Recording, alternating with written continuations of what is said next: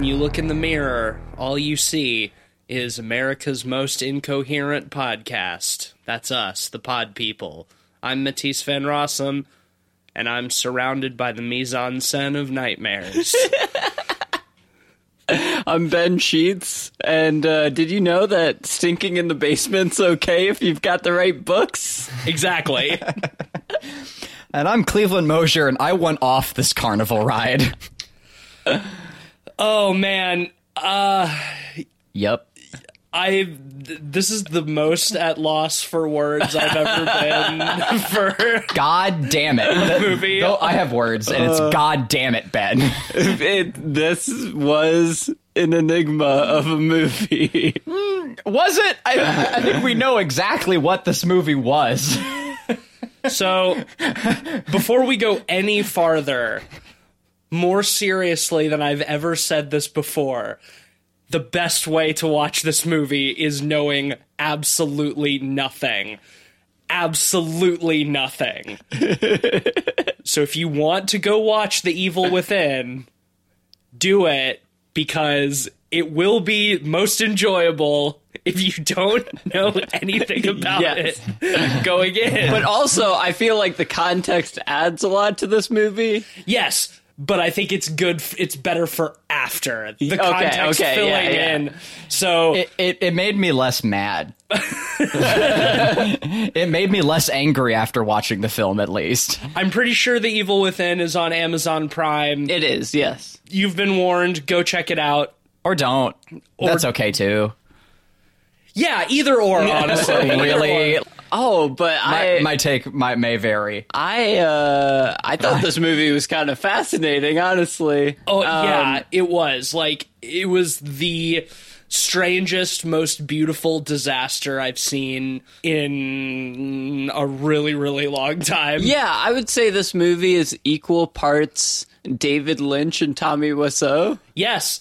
You said that during the movie, and I think that that is actually an extremely apt analogy. There are so many things that this movie is trying to be, but I think that Wiseau meets Lynch is like a, is like the best, simplest way to qualify it. Yeah, yeah. I know someone who did a write up for this movie also compared it to uh, Nightmare on Elm Street meets the Simple Jack character from Tropic Thunder, Yeah. which uh, is also surprisingly apt. Yeah. Let's stop being completely vague. The context Yes. that you mentioned is important.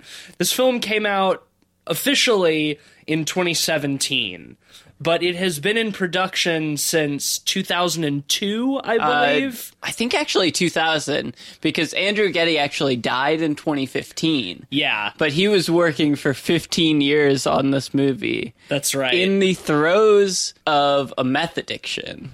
And we should note that by Andrew Getty, we mean the grandson of John Paul Getty and and erstwhile heir to the Getty oil empire. Yes. so is the weirdest possible thing that I think could have happened is this movie from that family. yes, The exactly. strange, tragic story of the Getty Empire continues. well, what's fascinating about it is this movie was all obviously self-funded since he had the fucking money for it. And similarly to Tommy Wiseau, I think he put about six million dollars of his own money into yes, it. yes, he did. Similar to the room. But the reason I bring that up is this movie is not a movie any studio would touch with a 10 foot pole. It certainly is unique for that reason because there's no kind of grounding oversight. It was something that Andrew Getty was like obsessed with. It's apparently based on a series of nightmares that he had.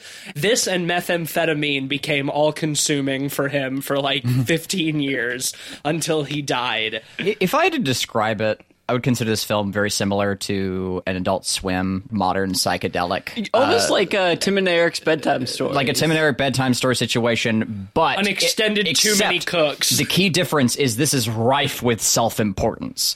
It is rife with it. Like And this devoid- movie is and devoid so of irony. No irony at all. It is very full of itself. And if this It's film had just way less up a little bit, self-aware. if it Yeah. had just calmed down for a second, like if it just chilled the fuck out, it would have fit beautifully into Adult Swim, and I could have had a much more fun time watching this movie. Oh man, I I love how gleefully not self-aware it is though Yeah, because same, this movie is honestly it's borderline offensive. Like the whole crux of the plot is oh, it's just offensive. Beyond is- borderline, yeah. I think. Yeah. Yeah. is uh, Well, hang on, no, I think we should hold off on that because I think what is so important to the way that this movie unfolds is the sequence of events without knowing anything. Okay, yes, Before- yes. So before we talk about like what the movie becomes, I want to talk about how it starts. yeah, let's just unpack the opener. because I agree. first impressions, I could not believe what I was watching because it was the last thing I expected it was bizarre and surrealistic. completely surrealistic, very Lynchian, but way more pretentious,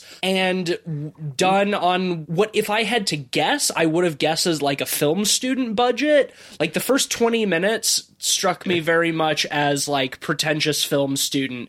It's like super surreal, and there's this obnoxious fucking voiceover that is just It's rough. Just rife with big words, which get some context later. Become somewhat thematic. Well, Yeah. half half thought thematics because we can yeah we'll unpack that. But the thing that was like the just the worst about that narration is I mean anytime you where you get narration of just what is occurring in front of you is is generally obnoxious, and this is one of the worst instances of, of it I've seen. Like when he gets on the the little theme park like carousel thing and like it just kind of goes into the dark of the carousel and he just describes it as it went into the dark and into the dark and into the spooky dark. And I was just like, Christ, we see it. We know. I, I get it. The narration struck me as like faux poetic, Right. Like that, like into the dark and into the dark, like as something that. But the delivery that, that, a, that an idiot would think of as like poetic repetition. Yes. but in fact, just comes across as imbecilic. Mm-hmm. Uh, like, like if if if it had been like a monologue where we didn't see anything that was happening, like you could almost pull it off. You know, just a person like talking to someone in a room saying, "Yeah," and then it just went into the dark and into the dark. The Dark. And, and like you could almost get away with it, but having just like you seeing it happening is just oh, it's rough. It's just so fake, fucking teenagery. Like this movie is just like it's it's just so juvenile. Comically misguided. Yeah. So yes, Christ. this is maybe the blindest I've ever gone into a movie we've talked about on the show. All I knew was what you told us last week, Ben, is that it was a vanity project made by Andrew Getty. And what I expected coming off of that is something like uh, the Cleaver from The Sopranos, corrupt, uh, broy money's idea of like a horror movie. I was expecting like Chris Moltisanti level kind of shit. I kind of I might have preferred that. I don't know. That sounds kind of fun. honestly, I think I preferred what we got here because what I was not expecting was dumb guy art house. Dumb guy art house. Dumb guy art and house. it's like in uh, one hundred percent earnesty too. Yes. Like he was super focused on every element of this film and every shot. And like even though it's so dumb and so misguided. And like the sequences are comically misguided too. It it feels like there was so much effort put into it. That's it. the thing. Like it does, unlike a lot of bad horror movies, it doesn't feel lazy. It feels almost like Kubrick level meticulous, but so self-indulgent and incompetent, but unaware of its own incompetence. it comes off as try hard. So the the this whole part that we've been describing and or not really describing at the beginning is it looks like in terms of the effects uh it almost looks like an FMV game. Oh, yeah, The green does, screen is really terrible. There's way too many crossfades. There's this part where like the the protagonist as a is supposed to be as a child who's at like a, a a carnival with his mom, but like the whole backdrop is just very obviously a green screen. Yeah, well, and it's so bizarre because he's like dubbing over himself as a kid, but the mom is None of the speaking, other like, characters are dubbed yeah. over. Yeah, so it's like the the voice of this grown man doing a child's voice coming out of a child's mouth, but it's the only one that's dubbed over. He has this whole thing about going into the haunted was supposedly the scariest haunted house ride and going through it and it's nothing. But then when he gets off it's like oh what if the ride never never Well, ended? The, the, the way that's revealed is uh, he's trying to demand his mom to get their, To get their money, money money back. back. because that's what kids totally do when they're disappointed. Yeah, they don't really care about finances. uh, and she takes off her sunglasses and she has mouths where her eyes should be. Neil Gaiman did it better. and then he comes he comes out of this dream and into another dream where it's him as an adult and he's lying in bed and he's like i'm just dreaming about being here in bed and ooh the spooky man is already in the room and there's a, sp- spooky man and it's uh it's matthew berryman Yeah. is the is the spooky man the few times they have him talk it's obvious that he's wearing big fake teeth because he's lisping all he's lisping all of his lines I thought, honestly, he, he had my favorite performance in the movie, though. Yeah. Yes. I agree. He was he was the best. Um, but then the the the character Dennis is like, oh, I found I found myself in a basement, and here's this big spooky mirror and all of this stuff, and I couldn't tell if I was awake or dreaming. Like that's a whole theme in this movie is like what's a dream and what's not, uh, handled very clumsily. But then we get the reveal when it cuts to supposedly the waking life. He's in the park having a picnic with his brother and his girlfriend. And the reveal is that this whole inner monologue that he that we've been hearing is just his inner voice and that he's actually mentally handicapped. And it's this guy doing this straight up offensive handicapped person impersonation with the voice For the entire and the arms. And once again, it's not lazy. You can tell that he's giving it his all. No, He that feels- actor like really put everything he had into He's it. like honestly, I'm kind. I I find his imp- his performance kind of impressive. Well, I got Yeah. a really weird sense of deja vu in the first uh, like five minutes of of the, uh, after that reveal, being like, "I've seen this before. What the fuck is going on?" And it turns out there's a uh, it's like an NCIS or like a Criminal Minds or something. He's like been on all of TV those show. shows. Yeah, he, he actually has, um, and like several back to back. So I'm not sure which one it was specifically when I looked it up on IMDb, but in one of those types of shows, um, in like 2012 or so, he played a mentally handicapped guy. so that was after this movie was shot. Like, yeah, like Or hey, amidst it, around even. that, yeah, right, right. So, what's so weird about it? Like, and uh, Well, 'cause he they were shooting for the whole no, 15 no, get years. this. He played the exact sorry. Uh, he played the exact same character. He he played a mentally handicapped guy in the episode, and they're trying to find the murderer or whatever. And at the very end, there's a big reveal where he gives the spooky eyes, and you find out that he's the murderer. And that he was faking being mentally handicapped the whole time. that was the mo- that was the TV episode. I wonder if he brought that from the evil within into or vice versa. we we don't know. Like, considering Well, no, time. not vice versa, because this started shooting in 2000. Oh, right, right. Yeah. So yeah, it So- was so that. apparently from uh, the article you sent us ben the there only two actors were there for the the entire 15 years of production and it was Matthew Berryman and the the the guy who plays uh, Kaler? Frederick Frederick uh, Frederick Koehler, Kaler, um, who plays Dennis, and I thought it was funny that he said that he was just out of college when he started working on it, and then and when he finished working on it, he turned he had turned forty. so Oh my god. and I didn't like I didn't really think anything of it while we were watching the movie, but there were definitely some scenes where he looked like significantly older than he was. Like his hair was like a little grayer almost. Like in It some seemed like they almost shot in like spurts.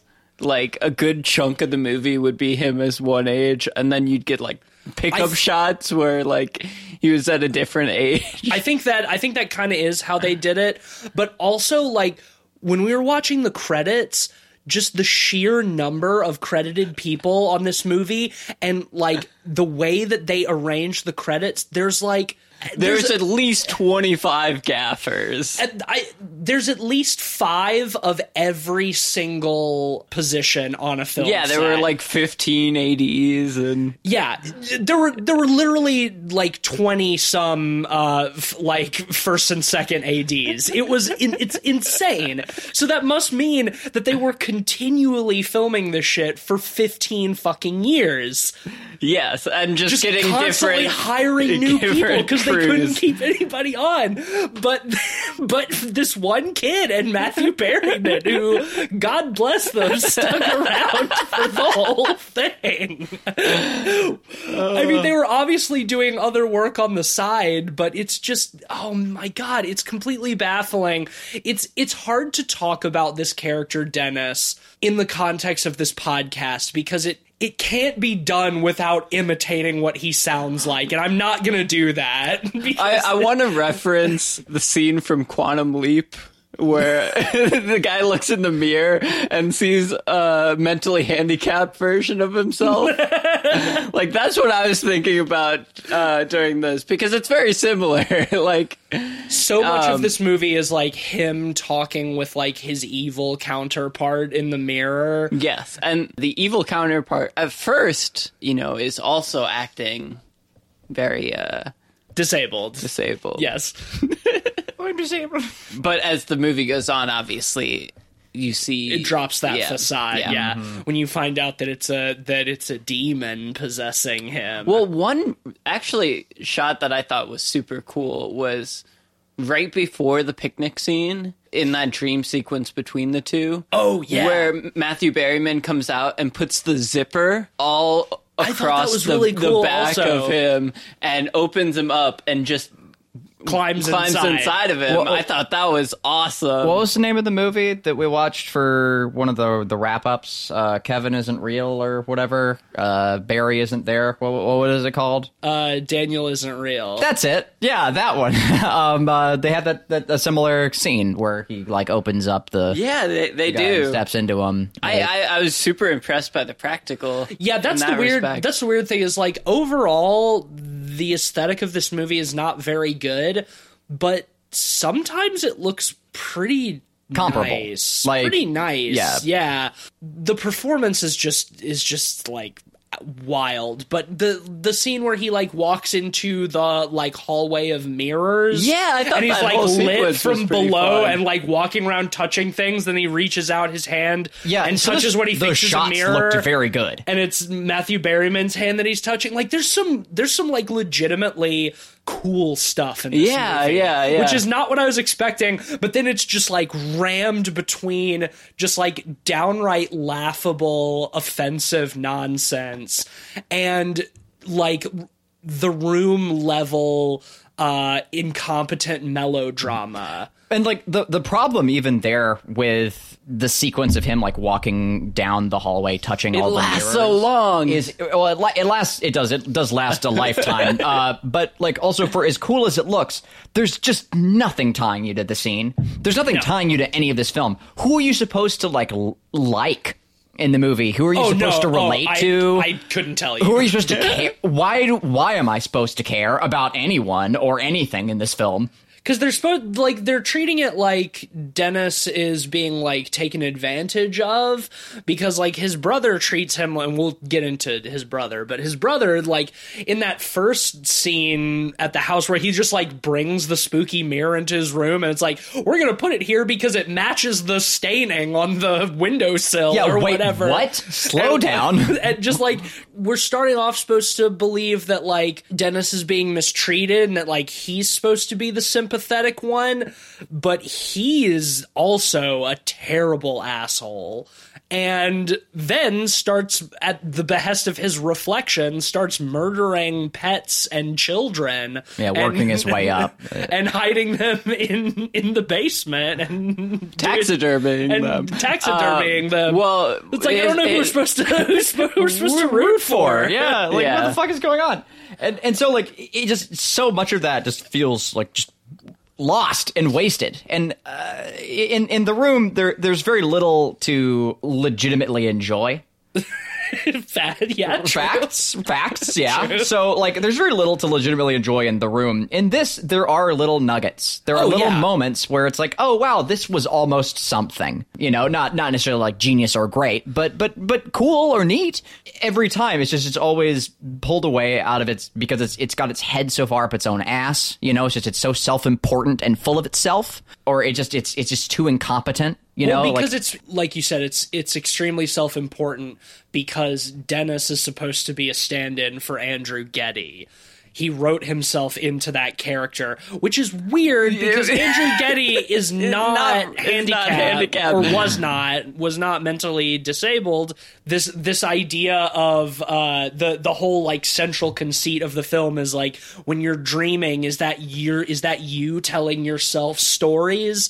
Because if not, then who's telling the stories? You know, and that's like he had all of these nightmares, and he's trying to write himself into that character. But it's very weird. Well, I think or did did he see most- himself that way? the most beautiful aspect of him writing himself into that character i find is one that might have not been intentional and that is the fact that dennis wishes he could sound as smart as his brother and what tricks Dennis into murdering all those people is the, the allure of sounding smarter, of, of being like more intelligent, Right. Of not being slow. That's how the And- demon And, and in other words, just being those able to like communicate to people. And I love the idea that like Getty was writing himself into this character and he was clearly had some sort of struggle with trying to communicate a message to people. And like this film is like really horribly trying to communicate a not message being poorly. not being perceived as intelligent by other people when you actually are. I think that's the part where that's Right. I think that's kind of a beautiful reflection of like the artist's inner thoughts in a way. And you know, I know? think I think that think that's that- a really interesting reading, actually. I'm I'm really into that because I think it kind of speaks to why he was so obsessed about making this movie perfect and like essentially ruining himself financially to make this movie up until the day he died and I think it's because if he gave up on it he would see himself as a failure and would and all of those people who think that he's not as smart or as talented or whatever would be right that he would be mm-hmm. proving them right. Mm-hmm. That's why dennis keeps murdering these people is because he has to prove himself. He has to finish his masterpiece this thing that he's building because he has to prove to people that he's actually intelligent that's exactly what's happening yeah, here he has Exactly. to build this huge display of marionettes to show oh that Oh my he's in God. control. holy shit yeah no that's that's it that, that's exactly what this movie is oh my god Right. It's it's in other words, the the core of this film is a dipshit trying to communicate to people that he's smart. Honestly Whether whether we're talking about Getty or we're talking about Dennis, like it, same same premise. the what i find most surprising about at this point is that uh, andrew getty did not star in this movie like that's one of the hallmarks of the vanity project you know is like that's Tommy Wiseau. That's Neil Breen. That's fucking uh, Jon Mikl Thor. This definitely had some shades of Neil Breen, I do want to say. Yeah. Absolutely. Absolutely. This is such a fucking bizarre movie because I like like we mentioned, there's some things that I legitimately thought were were quite cool. Or this at the very least fun. yeah. Well, let's let's talk about uh, his brother yes. uh, for a little bit, uh, who's played by Sean Patrick Flanery, who at the time this came out, you know, was a big Was star. decent, you know, yeah. is hot off the heels of Boondock Saints. well, you know? yeah, exactly. And that's what I was going to mention. Last week we had Norman Reedus. This Oh, week we yeah. have Sean Patrick Flanery. Yeah. We got both the Boondock Saints in, one, in, in two Um, weeks. Oh, how about that? Yeah, and Dina Meyer during the time this was filming, she was in like Saw, for example. Um, That's she was where I've in seen her other before. big Thank you. movies. I love how Sean Patrick Flanery's character is always putting on a tie throughout the whole movie. In so Well, many there's a sequence where Dennis wakes back up into reality and his brother is standing in front of the mirror putting on a tie, like in his room. But wasn't that another? It then turns oh. out to be a dream, but yes, it's Fuck, that's it right. does God present. it. There's they do the thing that we've talked about many times on this show, where some weird spooky shit happens. Smash cut to somebody sitting up in bed and breathing heavily. Yeah. they they do this so many times in this movie, but that is one of the most bizarre when he just sits up in bed and his brother is in his room, like tying his tie in the mirror. It's like, oh hey, sounds like you're having a pretty bad dream. It's like what the and fuck? like and, and that's the setup for a jump scare. yeah, yeah, yeah, because it turns out Like to be what? Like why? Like why is something as dumb and goofy? If as I that set up for remember correctly, the most bizarre part of that is it wasn't even Dennis's dream; it was Dina Meyer's dream, right? Oh, I wasn't that the I part where know, man. I got she whip, I had woke up? whiplash. Well, no, he woke up and she asked him about that event. Yeah, yeah, that's right. That's right. Sean Patrick Flanery turns into Matthew Berryman in the mirror, and Dennis wakes up again. And then we cut to the brother and his girlfriend in bed, and she's like, she's like, "Didn't you just get up and go tell Dennis to take a bath or whatever?" It's like, wh- what? yeah, bizarre. Um, I also want to mention that out of nowhere, the the whole inciting event of this movie happens, where the the brother just puts a huge mirror into the middle of his brother's room. yeah, and like demand, like this mirror is gonna be in your room now because I, cause Yeah, I, Because the script needs it to be. I mean, literally, his justification for it, and he's being a douche about it too. His whole justification is that it matches the wood in that room. And it doesn't. It doesn't. It doesn't. And also, like, this is Dennis's room, which is like effectively the room of a child. Like, there's a bunch of scribbled coloring. Uh, a giant hamster. yeah, he has built maze. he has built uh, hamster tubes going across the room, which I thought at some point would have some kind of Payoff? like significance. I mean, we got the cool shot where you like go through the tube mm-hmm. and then you see the hamster. right, that was like pretty that cool. was that was a good shot, and it's like the the hamster thing never has No, any payoff. it really does. It's just like look at this, look at this big, look at this man child with his kitty stuff in his room. Like that's what it felt like. Well, I- also, I- like it shows that Dennis is an empathetic person and like loves and cares for his animals and stuff, and like is also like has a childlike heart and mind. He cares about ice cream. He likes stuff like that, but yet he like kills and murders the kids and the pets. And yeah, well, and I also mean, the shows- movie, the the intro sets us up to believe that he only appears to be disabled on the outside and that inside he has like the the astute mind or whatever but there's so there, that's so disjointed because like you said his behavior is like that of a child like he wants to go get ice cream Well, it's trying to have And- its cake and eat it too with the demon. Yeah. The demon being like actually him or something like supernatural taking control of him. It tries to have its cake and eat it too. Like it's either one or the other because one breaks your your reality and one doesn't.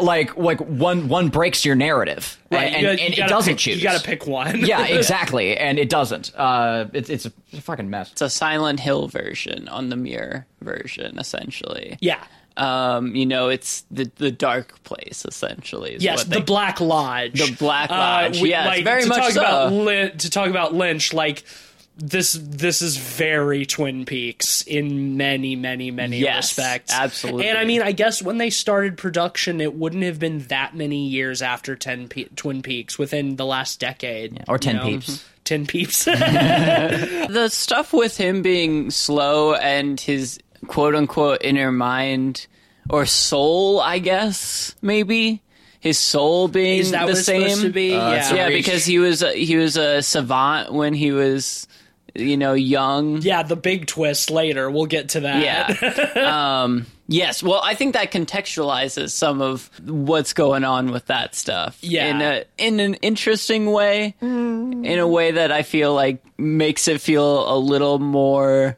thought out. Maybe not excellently handled. It- it makes it's it- still pretty fucking offensive. It is, and also I think it, it makes a lot of the events that happen before that in the movie confusing. Yeah. Uh, you could say nonsense.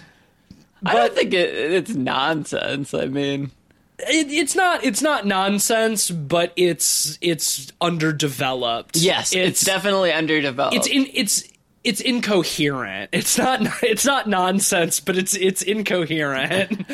well, I, I want to talk a little bit about uh, uh, Sean Patrick Flanery and his his girlfriend and their uh, what feels Their strange relationship. their strange relationship and just like that whole subplot i don't really understand i thought that like dennis was going to be the central character but there's so much shit where it's just like sean patrick flanery going to the same two restaurants over and over again? Yeah, and bouncing between every other scene, it's him talking to Dina Meyer and him talking to his therapist. exactly and l- literally there's a restaurant for each one of them and it, it You're so right, though. there's they had two restaurants. there's two restaurants they go to because there's multiple scenes of him having uh, dinner with Dina Myers at that one restaurant, which they very obviously they they got permission to shoot there one evening, so they had to shoot a few scenes there.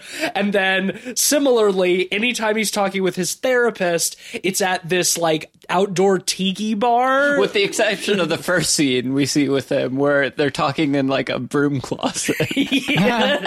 oh yeah, the therapist, uh, the the the actor, like just textbook uh, of of overacting. Like, Also, textbook like, example of overacting. also, textbook example of terrible therapist. He's so pushy and aggressive. yeah. He's so pushy and aggressive. He's like, he's like, you know what? I know you can't afford to keep seeing me, but I'll let you come see me on my lunch break on the one condition that we talk about what I want to talk about. It's like, excuse me, sir. Yeah, what the You're fuck? the therapist. We're supposed to talk about what I want to talk about.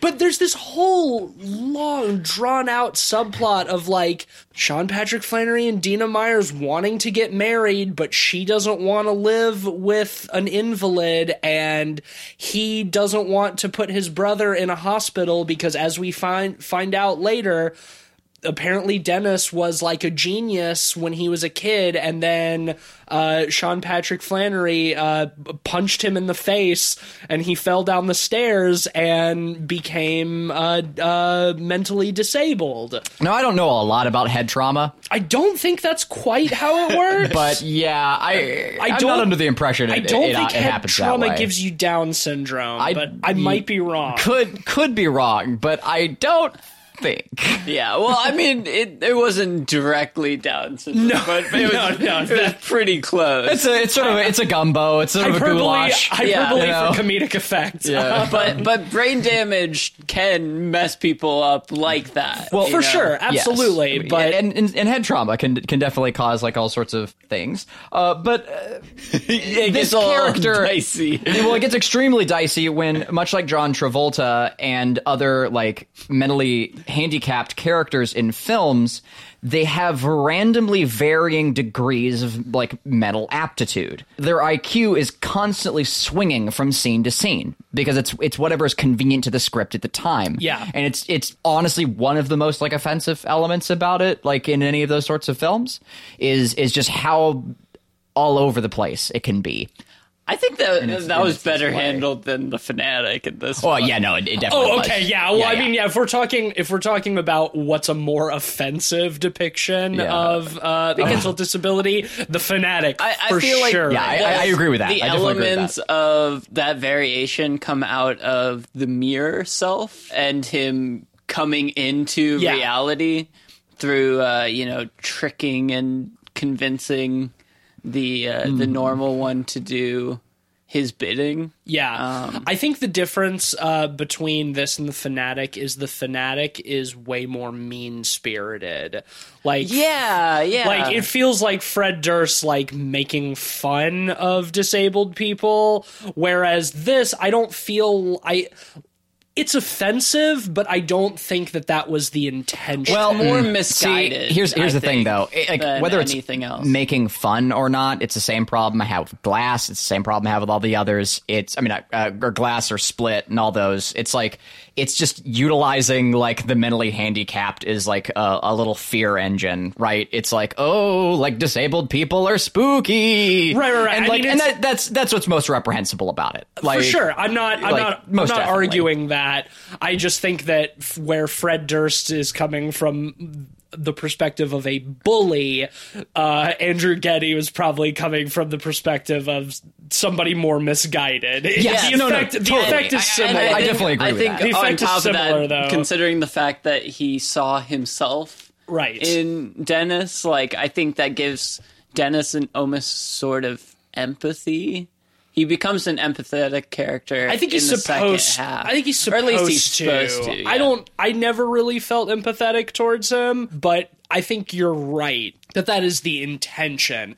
But I think you're also onto something, Cleveland, where like the degree of his disability fluctuates wildly depending upon what the scene calls for and that those are the examples where it's like the grossest like when they go to that uh nautical chuck e cheese place Oh my god! that now, and yeah, I, I, I said it. I said it during the movie. and I'll say it again. On paper, nautical Chuck E. Cheese sounds awesome. On paper, some of the themes and ideas in this movie sound great. One of my favorite bits in that Guardian article I sent you guys about this is you know that uh, animatronic uh, octopus. Yes. in the Yeah, they look, background. they look like garbage.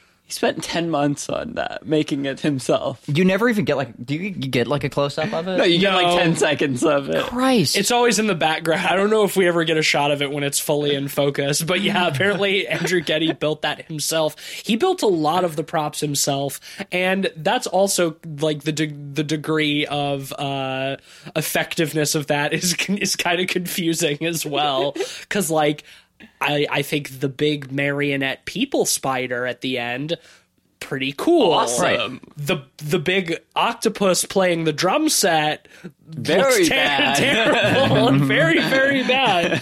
But like that scene is just like another one of those ones. Just like oh what.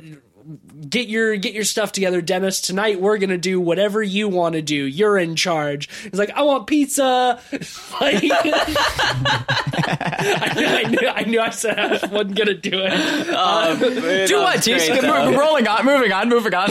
but like then it's just like oh my god this is immediately following like a scene where he's like having this tortured argument with himself in the mirror about like why he just went out and murdered three children you know like my my favorite variation in like the understanding of how smart or slow Dennis is is the fact that even though Sean Patrick Flanery like treats him like a child for the majority of the movie, he also trusts him to do his own carpentry in the basement. yeah trust him implicitly like here's here's the sound and never once actually goes down there to see what it's about like he, the, in Right. that What a terrible scene, caretaker. he, What a he terrible tries caretaker. he tries to and dennis talks him out of it And then he leaves to let Dennis do his carpentry for a few more hours. Yeah, he leaves his mentally talks- challenged brother talk- with hacksaws. talks to. Dina Meyer about how he could get a carpentry job someday. Right, like he maybe- had a carpenter's, be- he had a tool belt and goggles and everything. yeah that's right that's right he, he told her that he was dressed like a professional carpenter Dude just had some goggles He on. had goggles on. Um, and also in that scene, he did find uh, Dennis's books on tape because apparently Dennis can't read, and they're uh, books on tape about like uh, taxidermy and butchery and forensics. And he's like, "Uh, what are you doing with these?" He's like, "Oh, uh, I guess those must have been the other guys at the store. I must have gotten the wrong ones. Oopsie daisies." and they just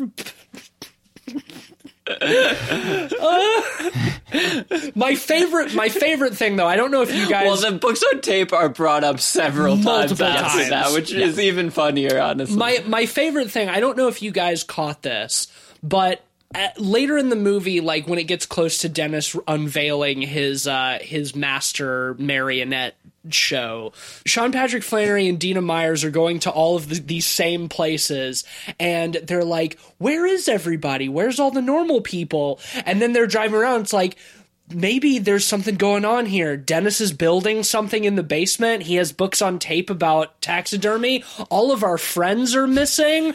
and by all of their friends, they literally mean the valets and waiters at the, at the same two restaurants they go to. Because those are the people that they explicitly mention are missing. Oh, it's the and- waiters. Oh, and, and the girl, of course, the girl at the ice cream store that they go to to get coffee at. Yeah, right. Who Dennis is in love with? That. Ooh, Oh, yikes. let, us not. Let's just not even. Honestly, I.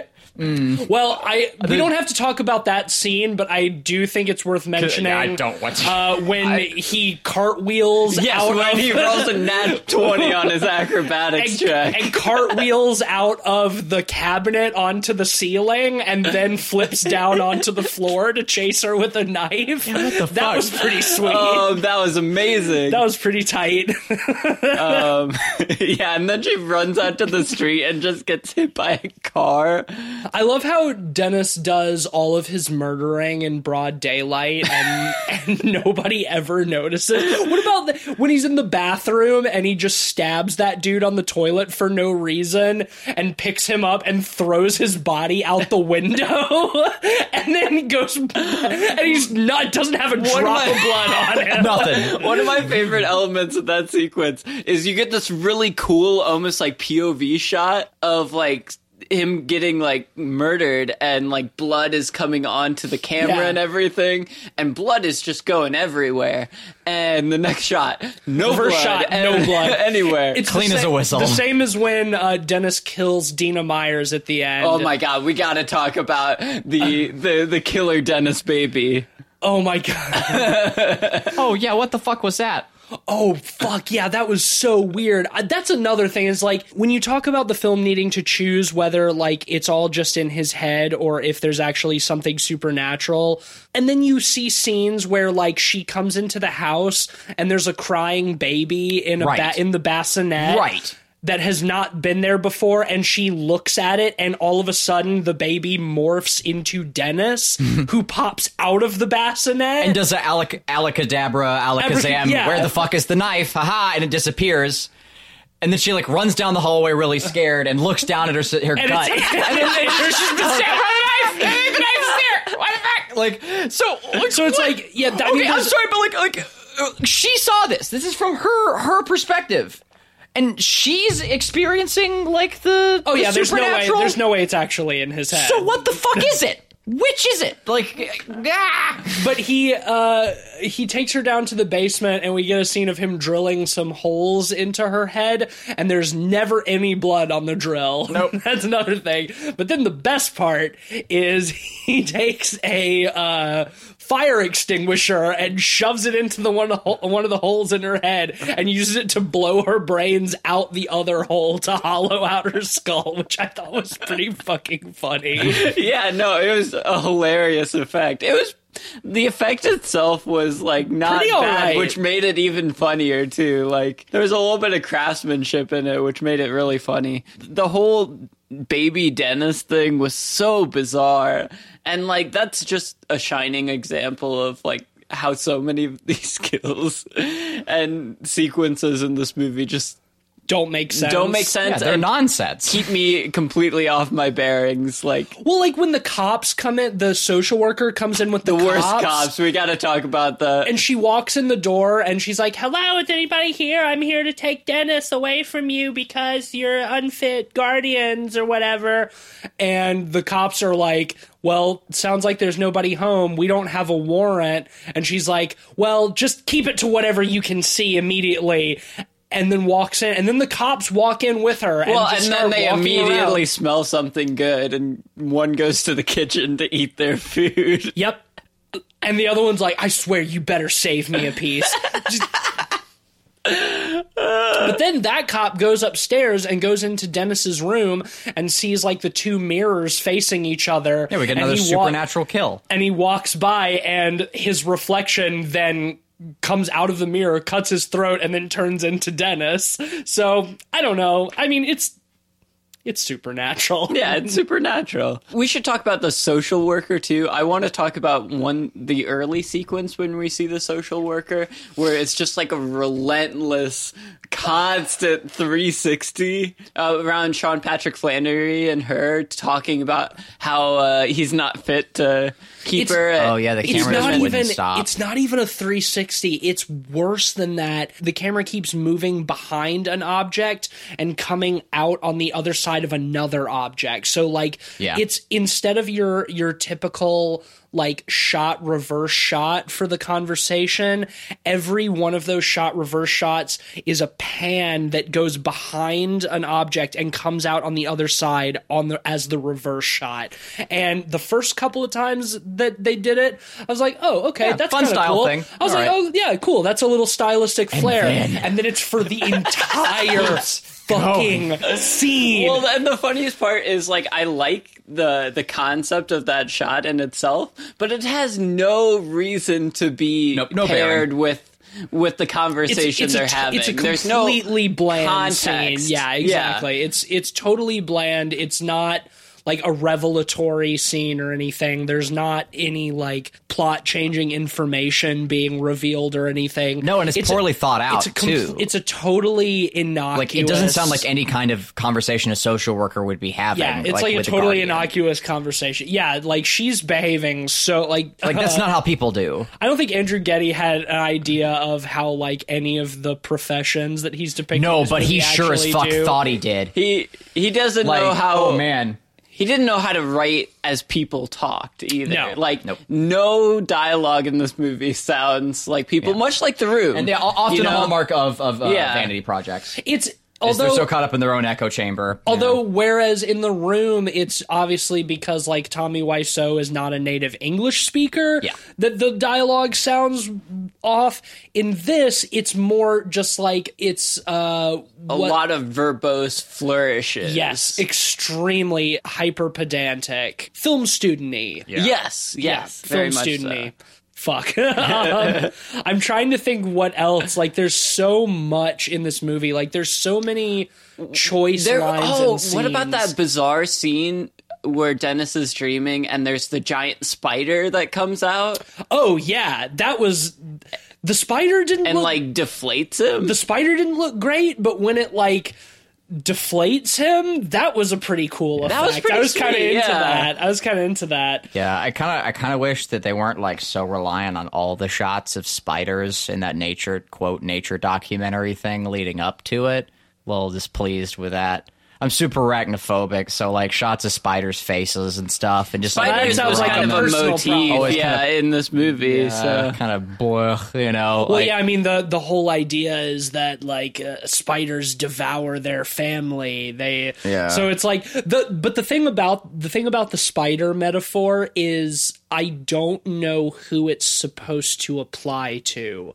I don't know if Dennis is supposed to be the spider or if Sean Patrick Flanery is supposed to be the spider or in that scene when he's watching the documentary and it's talking about how the female spiders are so much bigger than the males and that they eat the males after mating, that is intercut with Sean Patrick Flanery arguing with his girlfriend at the restaurant. So in that scene, it's supposed to imply that she is the spider.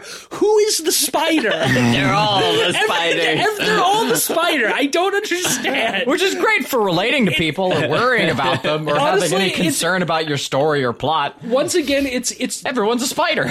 once again it's just hilariously misguided because it's obvious that like he Andrew Getty wanted the spider to be thematic that he put effort into making it a recurring theme a lot of effort. but what the theme what it's supposed to be What is the theme? referring what it's supposed to be referring to is completely unclear Right. Well, he did it because there's supposed to be a theme, right? Yes. Not not like so that the theme could serve was built to serve a purpose, right? It's like building a house and putting a fireplace in it because houses are supposed to have fireplaces and putting the fireplace in the kitchen. Yeah, right? Like that's that's it's the same idea. They say that this the whole impetus for this film is like a series of nightmares that he had. Some of the dream logic stuff, despite that the quality is eh, drastically varying, some of it is cool and surreal and evocative and I would really like to know more about the nightmares in Andrew Getty's head that led him to make this movie that compelled him to obsessively devote the rest of his life to this film. Yeah, one one other thing I saw reading a little backstory on this movie that wasn't in the Guardian piece is uh, the Dennis character was partially based on the son of Sam, Okay. um, which kind of makes sense. I get that. Yeah, I can I can see that. Another another write-in uh, comparing Dennis and Getty is that Dennis is a person who's been like handicapped by his evil family. Oh, yeah. Yeah. That's right. That theme of de- devouring your family, Yeah. the the familial betrayal. being handicapped by an evil family.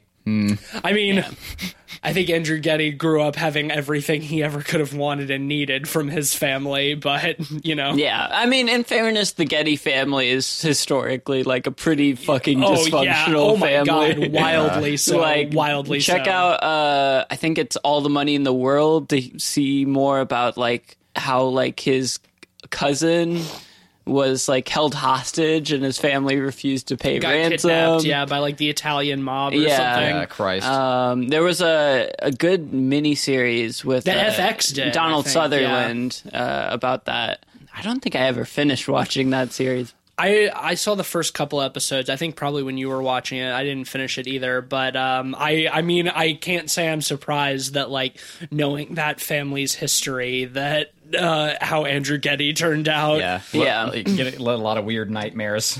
Yeah, no kidding.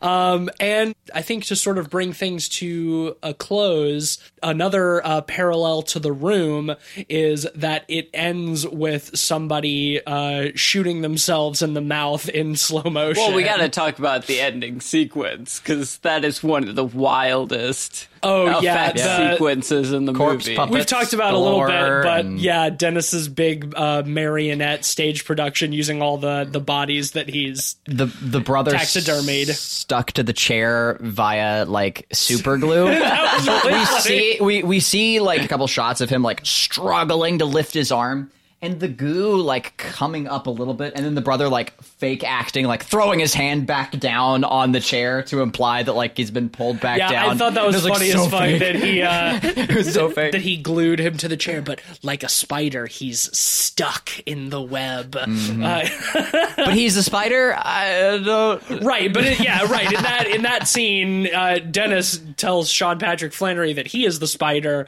but then who the fuck is the spider? And then there's the flesh spider. Made out of body parts and the social worker's head. So is she? Why is she the supposed to be- spider? Is she the? sp- I- because, is she the spider? Right, who's the spider?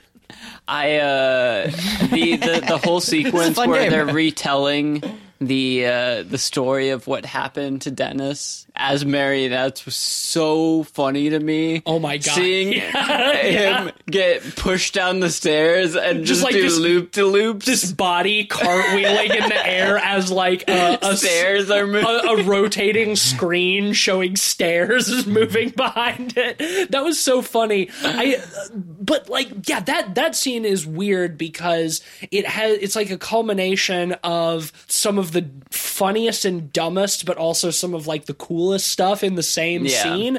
Like, I thought the the effect of uh like Dina Myers uh being puppeted by Dennis was pretty cool or you like see was pretty fucked up looking. see like Yeah. the tips of his fingers poking out of her mouth and she's got like these big fake eyes that are like moving around independently. I thought that stuff was pretty pretty creepy and and well set Yeah. up. And then the big flesh spider and then uh then Sean Patrick Flanery detaches himself from the chair and instead of killing Dennis puts the gun in his mouth much like Tommy Wiseau and then we get that the the slow motion gunshot He's even wearing similar clothes to what Tommy Wiseau is wearing in that scene, and it's lit kind of the same too. It's it's really weird. If only he'd like rubbed his crotch with a blanket first.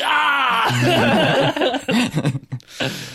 I mean, there's so much more, but like, I I think I'm ready to rate at this. Point. This point. is a movie that has to be seen to be believed. Yeah. I mean, if you somehow sat through all of this, like, I'd rather watch The Room personally, like for the twelfth time, but I don't know. This movie has take. cult That's classic written all over it for Yeah. me. I, I thought this movie was a blast to watch. Well, Ben, why don't you rate it Comically mi- first? misguided. 'Cause I it was think, your uh, choice. yes. uh, okay. So I I think on the reading of this being kind of a reflection of how Andrew Getty views himself and the world um, is really fascinating, and I think there's a lot to glean out of that. Um, I think this movie was uh, a bizarre amalgamation of you know someone who had very ambitious goals and not the skills to get to those goals, but had the funding to make those goals a reality. Yeah. And uh, considering how meth addicted he was at the time, it really emphasizes how relentless and frenetic this whole movie is and scatterbrained. and scatterbrained. I found it fascinating and most of the time hilariously misguided. And then there would be flourishes of just amazing effects, practical effects, and like interesting shots and unique things where in like normal good bad movies there's no artifice like that. And it seems like he really cared to make a movie.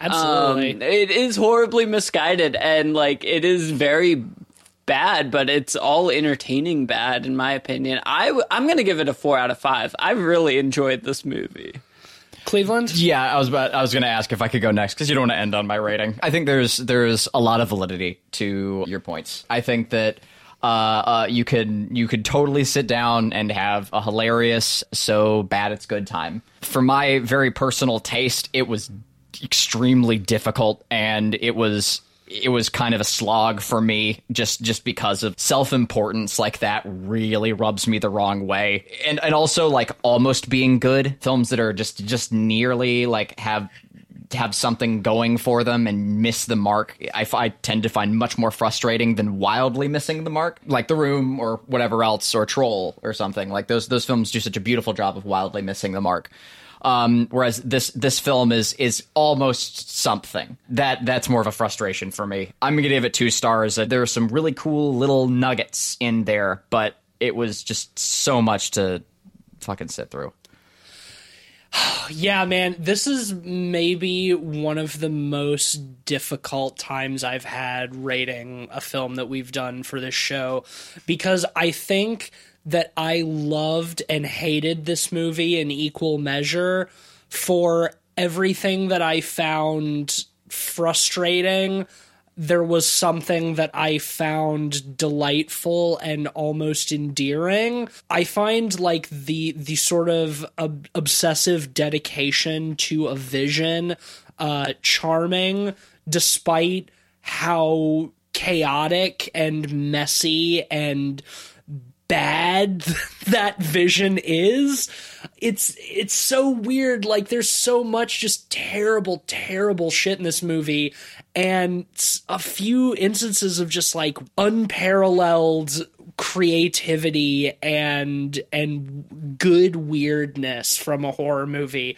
And i think that because it's so polarizing for me i'm gonna rate it dead in the middle two go. and a half out of five because it's not good but i can't i can't give it like uh the rating that i would give something that i truly hated. It's would you just recommend it? Yes. Yes. If you are a fan of vanity projects cult classic so bad it's good. I because i think you're right. I think this will gain cult classic status.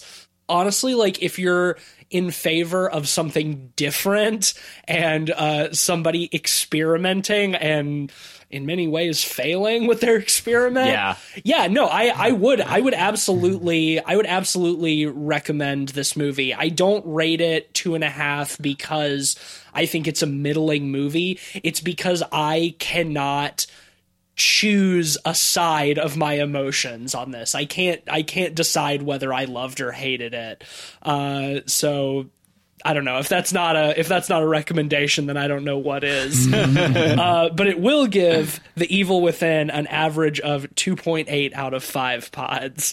Uh, so no golden pod this time, but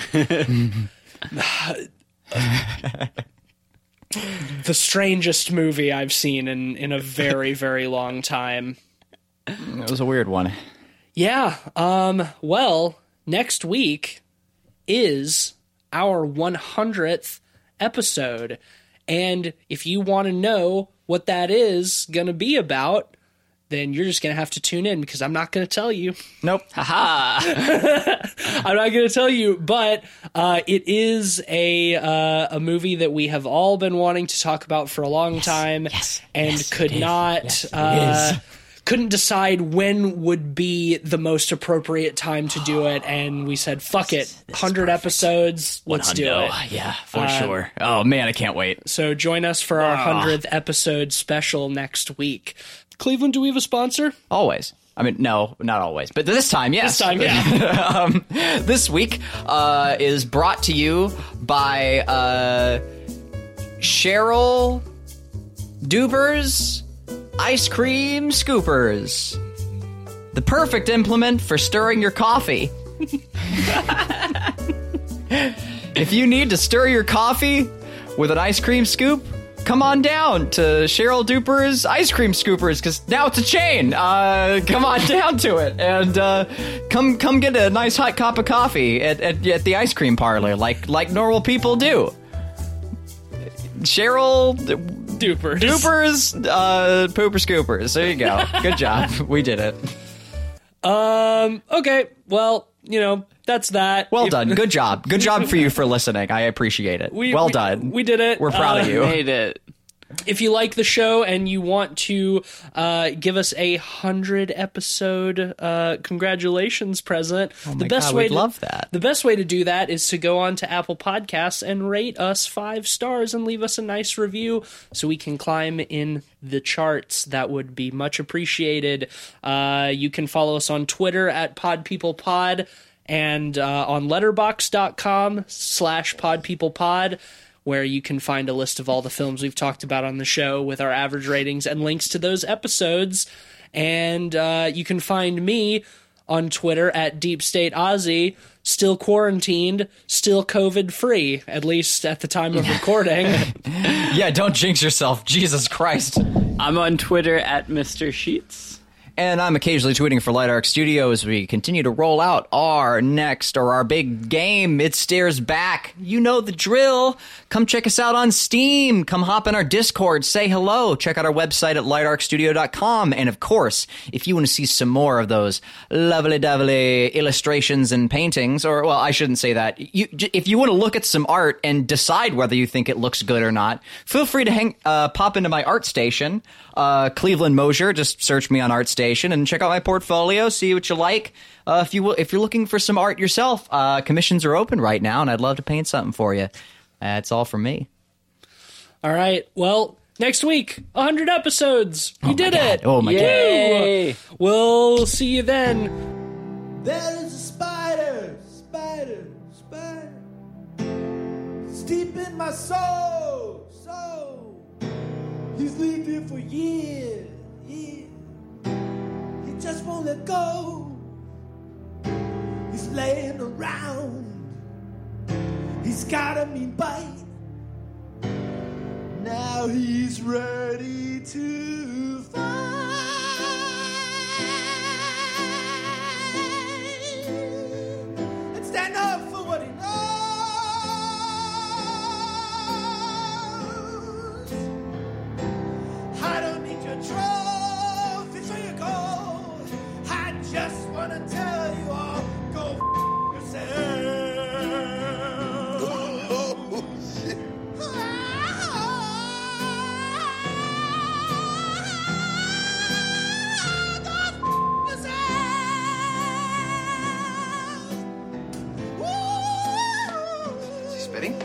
Is that the sign?